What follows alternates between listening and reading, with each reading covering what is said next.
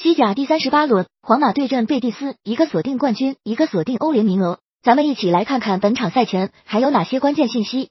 一、皇马在提前夺冠后的两轮联赛都是在客场轮换更多主力，而在主场使用主力。上轮联赛客场轮休的本泽马、维尼修斯、库尔图瓦、莫德里奇等绝对主力在即，主场收官战有望重返阵容出战。二、皇马前锋本泽马生涯对阵贝蒂斯打进八球，上轮联赛得到轮休的他，这场联赛收官战有望重回阵容出战。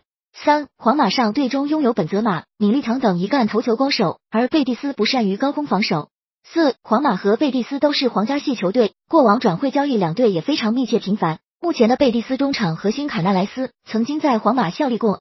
五，贝蒂斯本赛季迎来冠军教头佩莱格里尼，连续两个赛季带队斩获欧战资格。值得一提的是，其此前曾经执教过本场对手皇马，对皇马也是颇为了解。六，贝蒂斯最近七次周五场出战的西甲比赛从未输球，战绩为三胜四平。七，贝蒂斯上轮联赛中后卫巴尔特拉停赛，鲁伊斯伤缺，遭遇了中后卫危机。不过本场比赛巴尔特拉复出，中后卫位置上面得到缓解。八，贝蒂斯的七号球员胡安米上场联赛再度打进两球，其本赛季联赛进球数来到了十六球，是个人生涯单赛季进球新高。